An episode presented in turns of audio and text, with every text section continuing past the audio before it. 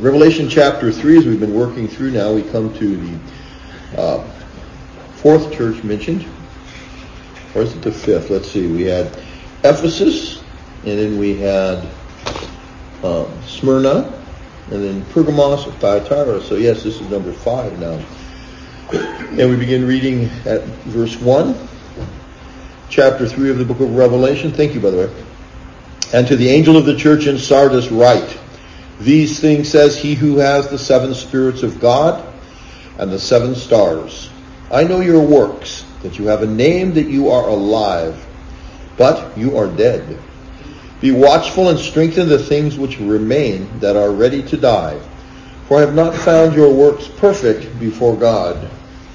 Remember therefore how you have received and heard. Hold fast and repent. Therefore, if you will not watch, I will come upon you as a thief, and you will not know what hour I will come upon you. You have a few names, even in Sardis, who have not defiled their garments. And they shall walk with me in white, for they are worthy. He who overcomes shall be clothed in white garments, and I will not blot out his name from the book of life. But I will confess his name before my Father and before his angels. He who has an ear to hear, excuse me, he who has an ear, let him hear what the Spirit says to the churches. Amen. Let's pray. Gracious God and Heavenly Father, we thank you for your word that it's true. We thank you, Lord, that uh, when you comfort, Lord, we're comforted. And even when you rebuke, Lord, uh, we are comforted because you said as many as you love, you rebuke and chasten. So, Lord, we thank you for this epistle that you gave to the church in Sardis through your servant John the Apostle. And we thank you that you've had it written down and preserved through history and brought even into our language so that we might hear your word this day. Heavenly Father, we desire to know you correctly, to love you, and to obey you, and to do those things that are good in your sight by your grace working in us, Lord, through faith in your Son, Jesus Christ. So we pray you'd help us today to really understand your word. Open our hearts and minds to your word. And Lord, as only you can do, please open your word to our hearts and minds so that we might truly behold wondrous things out of your law. And I pray that the words of my mouth and the meditations of all our hearts would be pleasing before you. In Jesus Christ's name we pray. Amen. Well, chapter 3 of Revelation, we like I say, church number 5, almost lost track there how many churches we've gone through. Um, and so as we're looking at this, oh, well, hello from Hawaii, from the Oars. I probably just embarrassed them all the way across, uh, halfway across the Pacific. So, uh, hello. So, here we are. Uh, Sardis. Sardis was a pretty important city in the ancient world. There's a lot going on there. Um, as far as this letter coming to them, if you notice, it's a letter of rebuke. Some interesting things about it. This was a church that had forgotten who they were. They were going on their reputation, not on the reality of who they were. If you note that first verse, it's a rather startling statement. He says, I know your works, that you have a name that you are alive, but you are dead. Now they weren't completely dead because he calls them to repentance, but he's letting them know as far as their spiritual life was concerned, they were dead. You know, I kind of think it's more like as a ship when we refer to it being dead in the water. It's not sunk, but it's not going anywhere. And this is kind of their conditions. It's a letter of rebuke. The other thing that's interesting about this, these were people that had forgotten, as he says, because he calls them back to it. Uh, he says in uh, verse 3, Remember, therefore, how you have received. So he calls them to think back what it was like when they first heard the gospel. What, what did it do to them when they first really understood that Christ was the Savior offered to sinful men and women, and they believed in him and they repented. And he calls them to repentance. He says, remember how you have received and heard. Remember what it was like. Faith comes by hearing, hearing by the word of God. So he calls them to remember that. He tells them to hold fast. That's present tense. The memory part's past tense. Actually, it's interesting when he says to remember how you have received, that word received there, in the Greek, the idea, it's, it's in the perfect tense. It's not just a past tense. Interesting thing about the perfect, you know, we talk about tenses having to do with actions in relationship to time. The perfect tense in Greek means that there's a past action that still has present results. Very, very beautiful thing in the Greek language that God put in there uh, so he could communicate his word to us. So when he tells them, remember therefore how you have received, he's not saying they've lost everything yet. He says, remember the, the, the deposit of truth and of grace that was given to you, and it's still with you. You know, the faith once and for all delivered to the saints is how Jude explains it. So he says, remember and therefore how you have received, and the idea, and it's still among you, and heard. What happened when you first heard the gospel? And then he says, and repent. Now, repentance is not just sorrow for sin. The uh, Greek word means to have a change of mind. That means you look at things. Literally, it's after mind. Um, and the idea when you put those two words together in Greek, meta, noia, noia is mind, meta is after. Uh, meta, noah, and the idea is you look back and you reflect and you consider and you change as a result of it. The Hebrew is a much more pictographic language, and we've talked about this before, but I'll keep reminding you because I need to hear it too. Hebrew is very pictographic, and so the Hebrew word for repentance, it's not like the Greek. You know, the Greeks are very cerebral sometimes, and God ordained that because we need to be intellectually built up and encouraged and, and transformed. But Hebrew, the word for repent is just shuv. Probably related to the word shove somewhere in English, but this doesn't mean that. It means to turn. It means to turn. And so in the Hebrew idea, you know, you can see a picture of someone turning away from their sin and turning to God and turning to what is right. So he calls them to repent. This is in the New Testament. He uses the Greek word metanoia. But as you know, the New Testament is founded on the Old Testament. So the idea, of what it meant in the Old Testament is not absent here. So he's telling them you need to turn. You need to change directions. And um, before, and then then he warns them. But before we get to that, let's go back and look at some of the, the early things in this epistle. He writes to them and lets them know that he is the one who has the seven spirits of God. If you remember in John's Gospel, Jesus said, "The flesh profits nothing; it is the Spirit who quickens or makes alive." And then he said, "The words that I speak to you, they are spirit and they are life." That's when the uh, Pharisees and the people stumbled when Christ had said, except you eat the flesh of the Son of Man and drink his blood, you have no life in you. And they thought, well, what's talking about? Cannibalism? And that's when he told them, he said, if that offends you, what are you going to do if you see the Son of Man ascend back to heaven? What are you going to do if my body's no longer on earth? That's what he told them. It's the spirit that quickens or makes alive, not the flesh. The words that I speak to you are spirit and life. The idea was receive his word. The Spirit is the, the life giver. You know, in the Creed, we refer to, uh, we, we say we believe in the Holy Spirit, the Lord and what? Giver of life. Okay? The Holy Spirit is the, the quickener. This is important. The church in uh, uh, Sardis needed to hear that. They needed to know that Christ is the one who has the seven spirits, and we would probably want to say the sevenfold spirit. But the idea is the fullness of God's Spirit. Um, he has that. He holds, and the seven stars, that is the angels of the churches. And he says, uh, he is the one that has those. And then on that basis, he tells them, I know your works. And then he doesn't so much talk about their works, but about their reputation.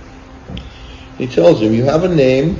The word name comes up a lot in this epistle, this little short admonition to this church. Talks about names written in the book of life, names confessed in heaven. But in this case, this is a name that you are alive. Had a great reputation. Everybody probably talked about the church in Smyrna and said, excuse me, Sardis, and said, oh, it's a wonderful church. You know, oh, everything's so wonderful there. It's just great. They got everything right. Oh, it's so wonderful. Christ looked and saw they were devoid of real spiritual life. And that's sad. There are churches like that today. And we need to pray, Lord, help us not to be a church like that. So he says, I know your works, that you have a name, that you are alive, but you are dead. Christ lets him know in his estimation, which is the correct one, they were not alive. Like I say, it could mean dead in the water. Could also mean that some of them weren't really converted. but because he calls them to repentance, he's not throwing them away. He's not saying you're reprobate and I want nothing to do with you. He's saying, we would say in more colloquial English, you're pretty messed up. But he lets them know, I'm not going to abandon you. Here's the remedy. And then he tells them what they need to do. And you notice we would think he would first say repent, but he tells them be watchful. I love that. The name watchful in Greek is related to the name Gregory. Uh, Gregory is a, a, watcher, one who keeps watch over flocks, one who uh, watches out for things, a guard, someone who is on the tower looking. And he tells them, you need to watch. You need to look out. Now, one thing interesting about this church is he doesn't talk about inward congregational conflicts. Some of the other churches, what's been the problem? You had the Nicolaitans, we had Jezebel and Thyatira, you know, and so we have people, the, the, the synagogue of Satan coming from without, uh, the devil himself persecuting. Doesn't, there's no mention, there, there may have been, this was a time of persecution, but it's not mentioned. Seems like they were at peace with the world. Everybody loved them, thought they were just peachy. Remember what Jesus said about, woe unto you and all men speak well of you, because that's what they did with the false prophets. And then he said, blessed are you if men cast out your name as evil for the Son of Man's sake. Not because you're out there doing bad things, but for Jesus' sake. He said, if they don't want anything to do with you or they slander you, he said, you're blessed. And so here he tells them, be watchful. Get your eyes open. You know, what's the worst thing a watchman can do? You know, any of you who have uh, ever had to stand watch at any point, you know uh, falling asleep is the worst thing. And it's interesting because as some of the Puritans pointed out, in some senses, sleep is pretty close to death. Not that we actually physically die, but we're unaware and powerless as to what's going on around us. I always find that interesting, you know, particularly when you hear guys, you know, that are known, they have a reputation for being tough guys you know, and you know, nobody dares mess with this guy's, you know, the bravest guy. He's the, you know, the meanest guy, the honorest guy. And I always think, keep him awake for 72 hours and just see how tough he is. Okay, we can't do it. You know, we have to crash down, shut down for anywhere from five, six, seven, or eight, nine, well, teenagers and college kids, you know, 20, 21, 22 hours per day for sleeping. Okay, um, although not all college kids do that. But the point is, is that we have to shut down. Well, if you're a, a watchman, you don't have that option. You have to stay awake. That's what he's telling them. You guys have fallen asleep. You're dead in all outward appearances, though not in reputation. You're snoozing away. I hope you'll stay awake for this sermon, okay? But uh, not physically here. Uh, but you know, you're snoozing away, and you don't realize what danger you're in. The interesting thing about this, he doesn't say your danger is from the world, does he? He doesn't say your danger is from division and heresies and schisms within. He's telling you your danger is from Jesus. Your danger is from the Lord Jesus. He said, if you don't wake up, if you don't watch, I'm going to come upon you as a thief, a thief in the night. Now some say, well, that's a reference to the second coming. Could very well be also, you know, the Lord is coming at the last day of history. He comes many times, you know. If you read history and scripture, it's pretty clear. He came in 70 AD, not physically. He did come in judgment. And he's come in judgment on a lot of nations and a lot of individuals. So here he warns them. So, but he tells them, before the warning, he gives them a sincere, gracious call. The one thing good about Jesus is that when he calls the dead forth, what happens? Lazarus, come forth. I love it. Someone once said, I wish I had remembered who said it because I thought it was pretty good. So the reason why I specifically named Lazarus, if Christ had said, come forth, all the dead that had ever died would have raised. On the last day, he's going to do that. He said, the hour is coming when all that are in the graves will hear the voice of the Son of God and will come forth. And those who have done good to the resurrection of life, those who have done evil to the resurrection of, of condemnation or damnation. Some say, well, that sounds like work salvation. Beloved, if your sins are taken away, the only thing that's going to come up at the resurrection are what the Holy Spirit has done through you that's good. You give an account of yourself. But if you have served the Lord, and the Lord's worked through you, your good works will be brought up. Your sins are cast into the depths of the sea and won't be remembered against you. So Jesus, I don't believe in that passage is teaching works salvation. He's teaching the resurrection is something if you're trusting in him and have the forgiveness of sins through his precious blood, you don't need to be afraid. But when they hear the voice of the Son of God, they're going to rise from the dead. Now, if you're alive when Jesus returns, if you've ever read 1 Thessalonians chapter 4, you know what happens, or 1 Corinthians 15.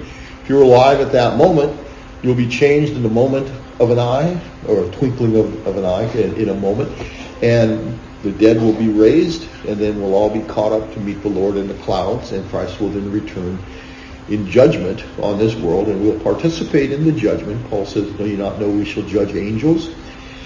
There will be a judgment but we'll be raised up incorruptible. So we look forward to that. That will be because we heard the word of God, or we will hear it on that day. And those who have heard the voice of the Son of God. By the way, in John, I believe that's John uh, 6, when Jesus said, they'll hear the voice of the Son of God and come forth, you know, all those who are in the graves. Before that, Jesus said, the hour is coming and now is when the dead shall hear the voice of the Son of God, and those who hear shall live and now is. He's talking about present time. So when the gospel is preached in the name of Jesus Christ and it's preached correctly from the Bible, you know, say, well, what is the gospel? That Christ died for sinners. He died for our sins and was raised again on the third day. That's the message. And if you believe in the Lord Jesus Christ, remember as Paul said, if you believe in your heart and confess with your mouth, you shall be saved. Why? Because out of the abundance of the heart, the mouth speaks. Again, it's not work salvation, like, oh, I must confess Jesus in order to go to heaven. If you're born again, if the Holy Spirit has transformed you, you've heard the gospel, the message that whoever believes in the name of the Lord Jesus Christ shall be saved, and you've begun to call upon Jesus, that's not of you. That's the work of the Holy Spirit. Faith is a gift. The Bible says if you believe in the Lord Jesus Christ, you are saved. So you, you know, we don't need to beat ourselves up, we, but we do need to examine ourselves and look, well, I have, I profess to be a Christian. Am I one in truth? I say I'm alive in Christ. Other people will say that about me also. Is that true? Do I really love the Lord Jesus Christ? By the way, that's the hallmark of true salvation. Paul went so far as to say, uh, if any man love not the Lord Jesus Christ, let him be accursed. Meaning, if you're saved, you're going to love Jesus because he's the one that died for you, and you're going to love him. So here he calls them, and note he says, be watchful and strengthen the things which remain. So not everything was bad, not everything was gone. So he's calling them to strengthen the things which remain. That word strengthen, interesting, it's where we get the word stereo, okay? Uh, like, how's that? Stereo is real strong sound, okay? It's like coming at you from both directions.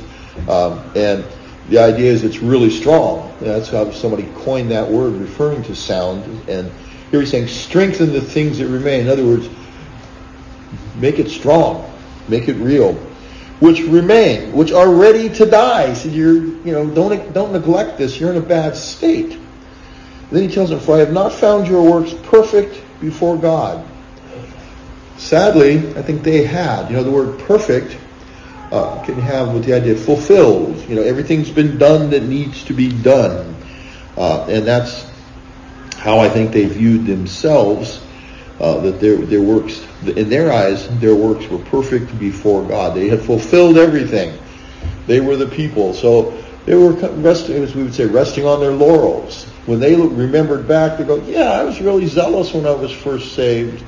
Yeah, I really loved Jesus. I was reading my Bible. I was going to church every time I had opportunity to be around God's people man, you couldn't shut me up about Jesus. Wow, that was a long time ago, but I'm sure glad I'm okay now, even though I don't do those things very much. You know, it's like, uh, uh, wait a minute, Jesus is saying that that's not healthy. That's not safe. That's what he's telling them. I've not found your works perfect before God. Now, we might look at things and say, well, I did a good job. Other people might tell you you did a great job.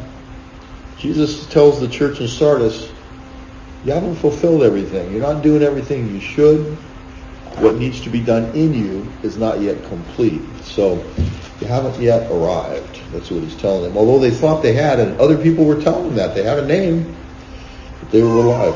So again, he calls them now to remember, stir up your memory, how you have received, and you still have it, that deposit of truth, the gospel is still among you, is what he's telling them. This is not an apostate church. It's a very, very sick church. It's a dead church.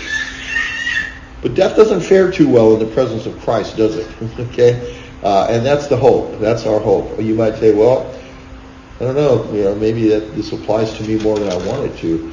Well, it's okay because Jesus is the one that has the seven spirits of God, meaning the Holy Spirit. He's the one that quickens those that are dead. So you can call upon him. Because he says, and repent. So quit going the way you're going. Get rid of the self-complacency. Don't just try to cruise on reputation alone. All right? You know, it's not, not enough to say, well, I was baptized, so I guess I'm okay, or I used to do really well. Uh, no, that's, that's great. Remember that and go back to it.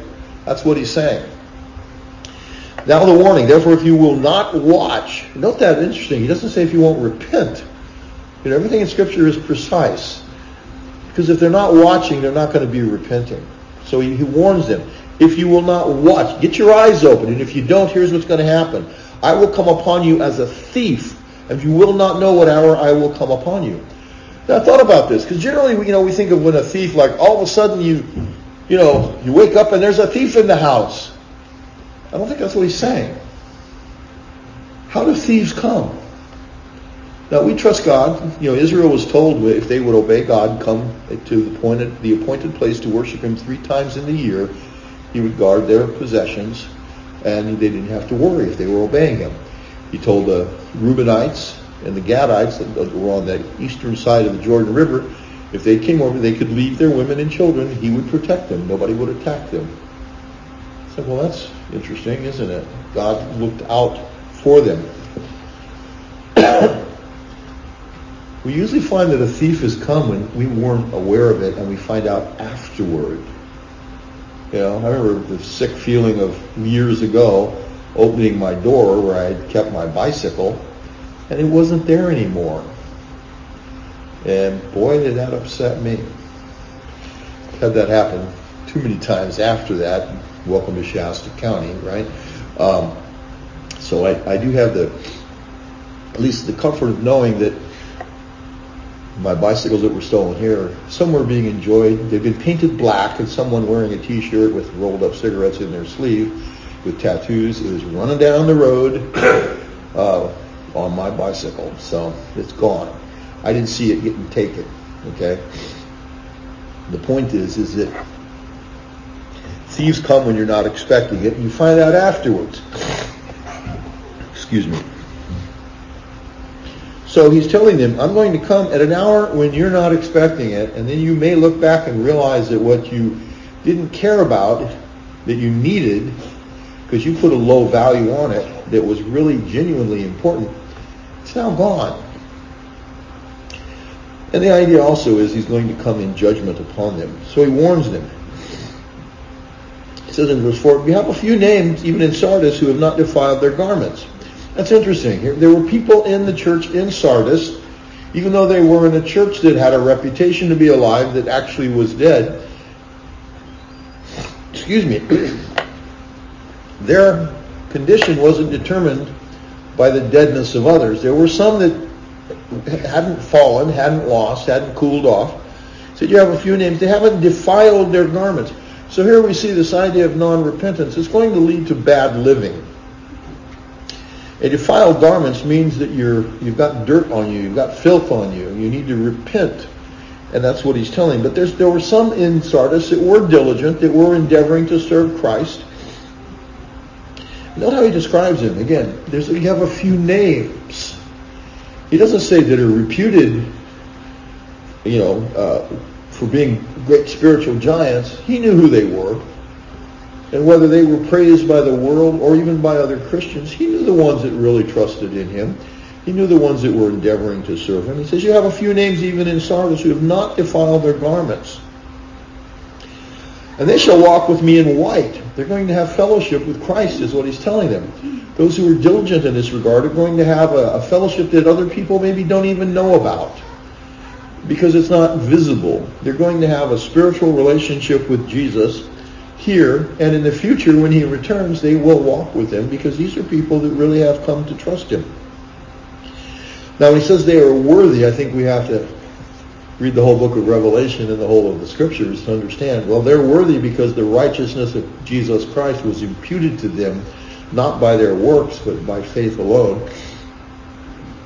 God esteemed them as righteous by grace, giving them Jesus' righteousness, and on that basis then they were given the gift of the Holy Spirit, who then begins to sanctify, and the Holy Spirit was at work in them. Somebody says they are worthy, he's not talking here about you know, sinless perfection in this life. He's saying these are people that have trusted me, that have my righteousness, and that are endeavoring to walk according to my word, again, by grace. So he commends, you know, because it's interesting this verse is here. Spurgeon points this out sometimes in some of his sermons. When a rebuke goes forth, the hard-hearted just figure belongs to somebody else. Remember hearing a story years ago. The preacher told his congregation, "You're all in danger of going to hell because you're too generous." Because every time you hear an application, you give it to somebody else. Okay, uh, we need to like, oh yeah, he really told those guys, you know. And so we need to get beyond that. We need to take the rebukes. The, the problem is those whose hearts are tender before the Lord, they're, they're going to melt under these kind of rebukes you know, when they hear it, they, they fear God. They love Jesus. The idea that, that they're messing up, you might say, before the Lord. They're not being what they should be. They're not loving Jesus as they ought to. And that their service for Him may not be acceptable because it's not really coming from faith. They'll melt under those kind of rebukes and they'll think those things. So Jesus lets them know, no, I know who fears me. I love that verse in Scripture where Paul said, Nevertheless, the foundation of God stands sure. The Lord knows those who are his. And let everyone that names the name of Christ depart from iniquity. First part, that's election. That's God's decree. That's divine sovereignty. The Lord knows those who are his. Sometimes we'll see a Sardis type Christian and we'll say, oh, everything's right with brother so-and-so or sister so-and-so. Lord knows. No, that's not the case. They have the profession, but it's not a profession of Christ, it's a profession of themselves. And others that we might think, eh, I don't know, man, that brother's, you know, he, he had to go and apologize to a bunch of people, and he, you know, he messes up, and you know, he's when I saw him riding a bike, black, a bike, black bicycle, and he had a tattoo, you know, that's somebody that really loves Jesus. Okay, I listen. The point is, is the Lord knows those who are His. We're, we're liable to make standards and say, oh, well, if a person looks like that, he can't really be a Christian. Okay? Um, you often wonder, had I, could I go back in time and meet myself soon after I was converted? I would have said, dude, you need to pray more. Okay? Um, sanctification is progressive. Okay? God delights in saving sinners. The Lord knows those who are His. He knows who really loves Him. So if you're a struggling Christian, you're trusting in the Lord Jesus Christ, He knows that. That's what He's telling him. You have a few names in Sardis. Because you can keep in mind, those few names, when they heard this rebuke, they thought, oh, woe is me. You know, uh, they're like King Josiah. They tore their garments and said, well, woe is us. We've sinned against the Lord. So the Lord lets them, them know, no, you, there's a few there among you that, that I know who are mine. What a comfort that is. You know, when Christ comforts us, we're comforted. When he rebukes us, hopefully we take it to heart. The Bible says, rebuke a wise man and he'll love you. Rebuke, rebuke a fool and he'll hate you. So, you know, when we get rebuked by the Lord, we need to take it to heart and say, Lord, I really do. I want to. I want to live pleasing to you. I want to be your man. I want to be your woman. I want to be a true Christian. You know. So Christ here comforts those that would perhaps melt under or faint under this rebuke. So he says, no, you, those of you who really love me, you're going to walk with me in white. Because he says they're worthy. If you read Revelation, what, what are all the saints saying in heaven if you've read this book? What do they say? You alone are worthy to, to Christ and to the Father. You alone are worthy to receive all glory and honor. For you uh, we're dead, and you've redeemed us by your blood out of every tribe, kindred, and nation. That's chapter five. Um, we, you know, we don't confess our worthiness, but Jesus is here telling his lambs that are struggling in the city of Sardis, "You're worthy." And we know exactly if any saint that heard that, what they would have thought. It's by the blood of Christ alone. Lord, I've not done anything. Remember what Jesus said? After you've done all these things, say, we are unprofitable servants, for we have only done that which was our duty to do. So when he said they were worthy, they probably weren't sure he was talking about them because they didn't necessarily feel all that worthy. Because they were aware of their sin. And they knew that I've got to trust in Jesus. He's my Savior.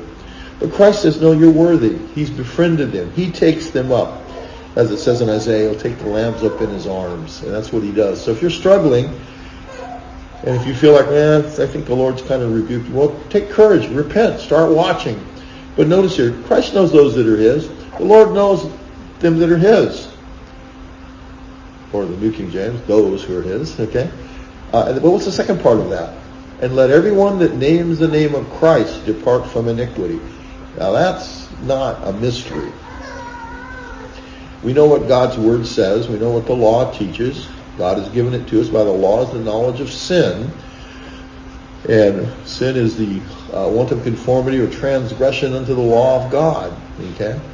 Um, and so we pray for forgiveness. We recognize what sin is and that Christ alone is worthy. And we go to Him for forgiveness of our sins. He alone is worthy. But then note what Christ says. He calls them to victory. He says, He who overcomes. Literally, that's the victor, the one who is overcoming. It's present tense, by the way. It's a present tense participle. It's not saying someday in the future when you might actually overcome. He's talking about people that are doing this on a daily basis. you know, there's some people that are like, well, when I get older, I'm, i plan on serving the Lord someday. You know, it's like, that's not it. You serve the Lord. You have a vocation right now. That's where you serve the Lord faithfully. You do the best job you can do. Uh, and you bear witness to the truth and let people see it in your life. If you have a reputation for being alive, well, go to Christ and make sure that's real. And if it is, then live it and let people know what the source of that life is. He who overcomes, know what he says, shall be clothed in white garments. Well, we read this, that's the, the righteousness of Christ given to us. He's letting them know, you'll be able to stand before God. Your garments are not defiled. If you're trusting in your own righteousness, you're wearing filthy rags when you come before God. That's what Isaiah 61 says. But he tells them here, uh, the one that's victorious, the one who is being victorious, literally. Ha Nikon is the, you know, the Nike in the, the, the sneakers or whatever kind of shoes they're called. Nike means victory in Greek. That's this is a verb formed off that. Okay, the one who is overcoming, the one who is being victorious. Then there is a future promise. Shall be clothed in white garments. They shall be because they already are, but there'll be a further manifestation of that.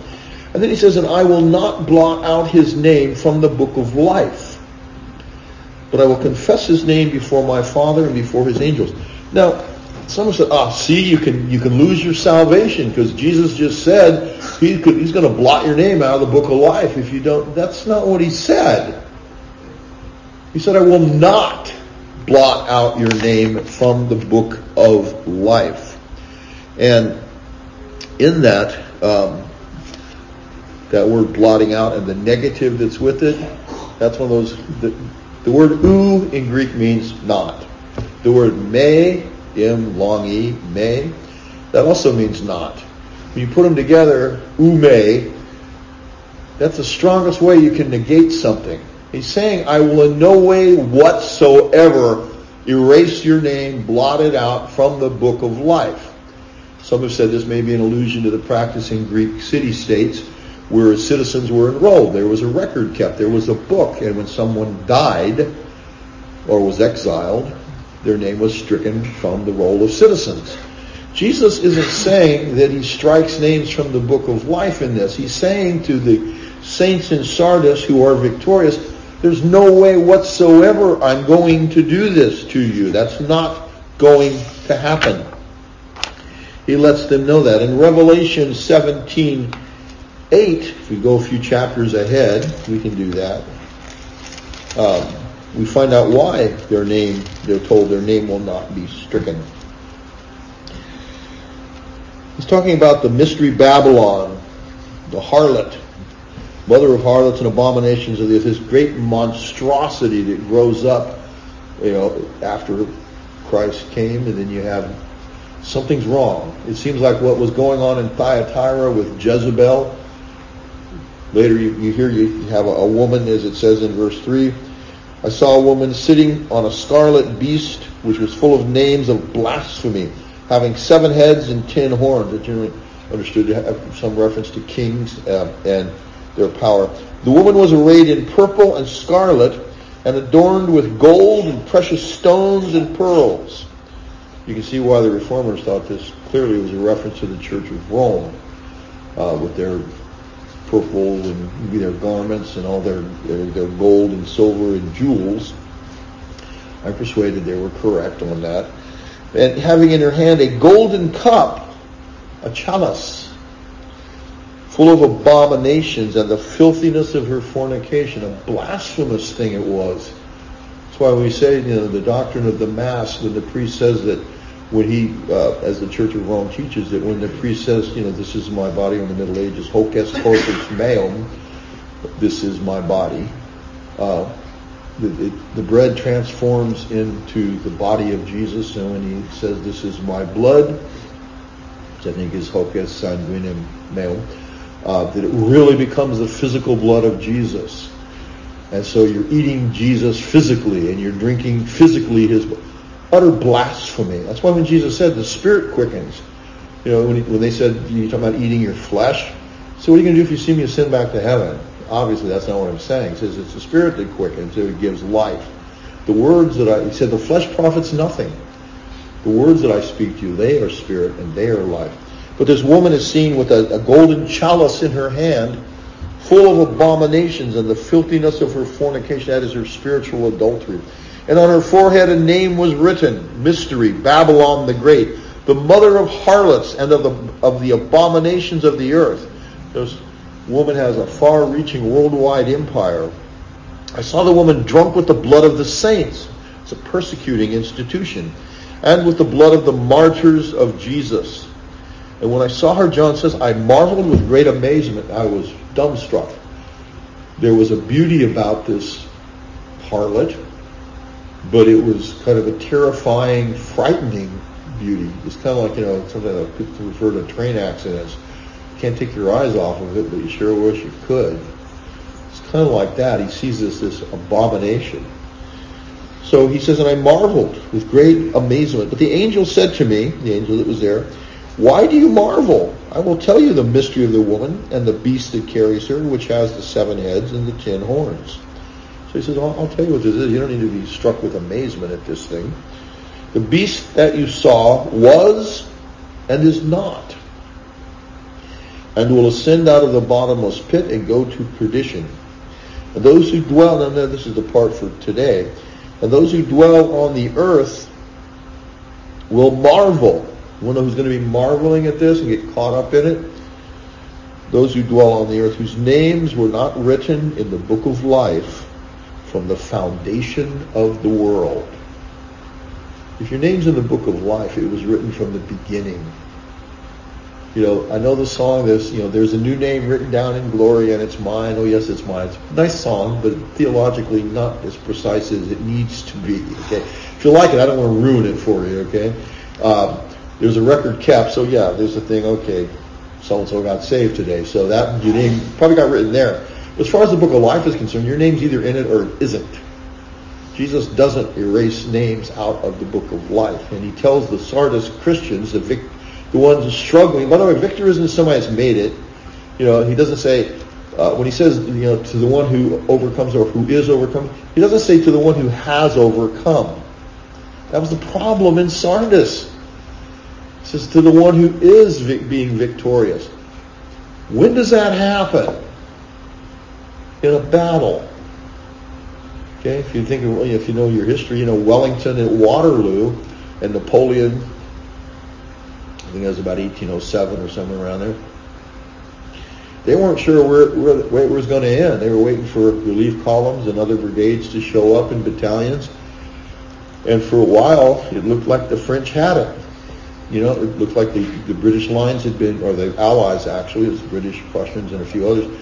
Looks like their lines had been broken, and Napoleon was, hey, we're going to win, we're going to win. Then relief came, and uh, from the one side, the Prussians showed up. Okay, Prussians are good fighters, and when they showed up on the side of the British, it took Napoleon's forces by surprise. But the British soldiers didn't go, oh, good, well, we've we've overcome now. We can, you know, let's go let's go have lunch, okay? Or British, let's go have tea or whatever. Anybody in England's watching this, I'm now in trouble with them probably. But they didn't just stop and say, let's take a break now because we're, we're victorious. No, victory is determined in the middle of a battle. And if you don't think you're in a fight, you need to start watching. That's what's going on in Sardis. They didn't realize where they were, what was going on. So he tells them, you need to watch the one who is victorious. Note that. Because he's, then he promises that the ones who are being victorious, that is, they're dealing with their sins. They recognize that the devil is going to be putting temptation in front of them. They recognize that they themselves are prone to sin, even if the devil's not around. Our own hearts will lead us astray. They know this. They're going to Jesus. In the world, they're confessing him. That's pretty clear in this passage also. They're confessing the Lord Jesus Christ to others. How do we know that? Well, Jesus had said, whoever confesses me before men, I will confess their name before my Father and before his angels. That's what he says in the Gospels. Uh, that's in Matthew chapter 10 and Matthew chapter 12, I believe. Uh, so he tells them that, that if you confess me before men, I will confess you. Why? Because it shows what's in your heart. Out of the mouth we confess Christ. If you believe in your heart and confess with your mouth Jesus is Lord, you will be saved. Keep in mind, in the Roman Empire, and pretty much today, you confess Jesus Christ as Lord. In Rome, it was a death sentence. Not just during the empire, later on. If you said, Christ is the head of the church, that could cost you your life in the Middle Ages. In England, when Charles II usurped the power, if you were a Covenanter, that's our Presbyterian forerunners, if you weren't willing to say that the King of England is the head of the church. The Covenanters said, we're willing to say he's the head of the church on earth or in England, but Christ is the head of the church. Oh no, you have to just, you can't equivocate. You have to say, the king is head of the church. They said, we're not going to say that. There was huge persecution referred to in history as the killing, the killing time. That was just a couple of centuries ago. And today in certain areas, if you confess Jesus as Lord again, it's a death sentence. We've seen this. Persecution is there. What do we do in the light of that? We confess Christ. Our life is not bound to this world. We have hope in Him. Note what He says. He says, I will not blot out His name from the book of life. There's no way whatsoever I will blot out His name. This is a, a statement of assurance and strength and confidence for a struggling believer in the middle of a battle. Jesus is saying by this word, the same thing that's said in Hebrews. I will never leave you nor forsake you. You don't need to worry that if you stumble, I'm going to throw you away. I'm never going to erase your name out of the book of life. You're safe. That's what he's telling them. And I will confess his name before my Father and before his angels. Again, why do we, what's the basis of that? Go back to the Gospels. The ones who confess Christ he will confess. Now, that's not, it's not a works thing. It's not like, well, we'll do that so Jesus is forced to confess our name in him. No, if you love Jesus, you're going to talk about it. You know, if you have a hobby or you have something you, or someone that you love, talked about this plenty of times. You're going to talk about it because what's in your heart, out of the abundance of the heart, the mouth speaks. Okay? So you got to be careful with grandparents. You say, how are your grandchildren? They're like, oh, you might want to sit down, you know, because they're going to tell you, okay? Uh, with a lot of parents. You know, how are your children? Well, let me tell you, because they, they love them. They want to they want to tell you about it. Okay, um, we talk about the things that we love. A person that's confessing Jesus is someone who loves Jesus. A person who Jesus is confessing is someone that Jesus loves. Isn't that pretty awesome? Remember the, the high priest in, in Israel? What did he have over his breast, over his heart? He had the breastplate, and on it were 12 stones representing the 12 tribes of Israel. That was symbolic, a representation of the people of God. You're on Jesus' heart. And it doesn't mean you've got to become a super saint, you know, and go out and preach on street corners. In your daily life, you know, someone, you do something for someone, they go, thank you. It doesn't hurt to say, you're welcome. I just want you to know, though, it's because of Jesus is what he did for me. And they'll go, what are you talking about?